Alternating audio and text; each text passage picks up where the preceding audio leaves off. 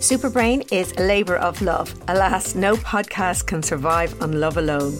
We don't have a sponsor, so we need your support for Superbrain to stay alive and kicking. You can make a one off donation by following the support this show link in the show or episode description.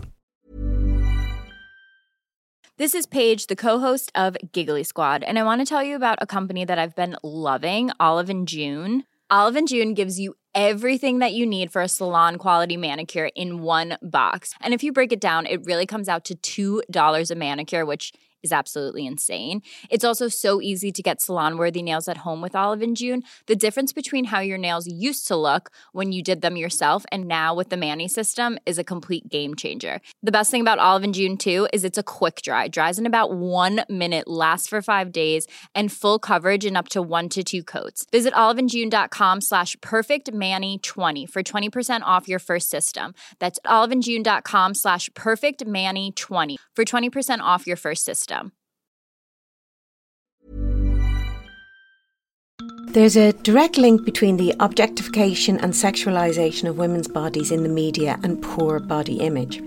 Unsurprisingly, a recent study showed that women felt better about their own appearance after watching Colbie Caillat's music video Try, which has a body positive message, than after watching Selena Gomez's video Good for You, which is about looking good for a man.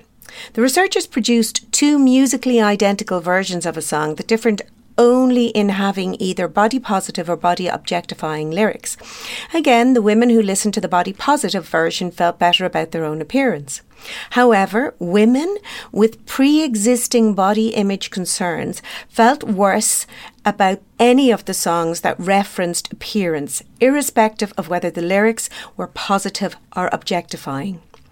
All women felt better after listening to a neutral song that made no reference to body image.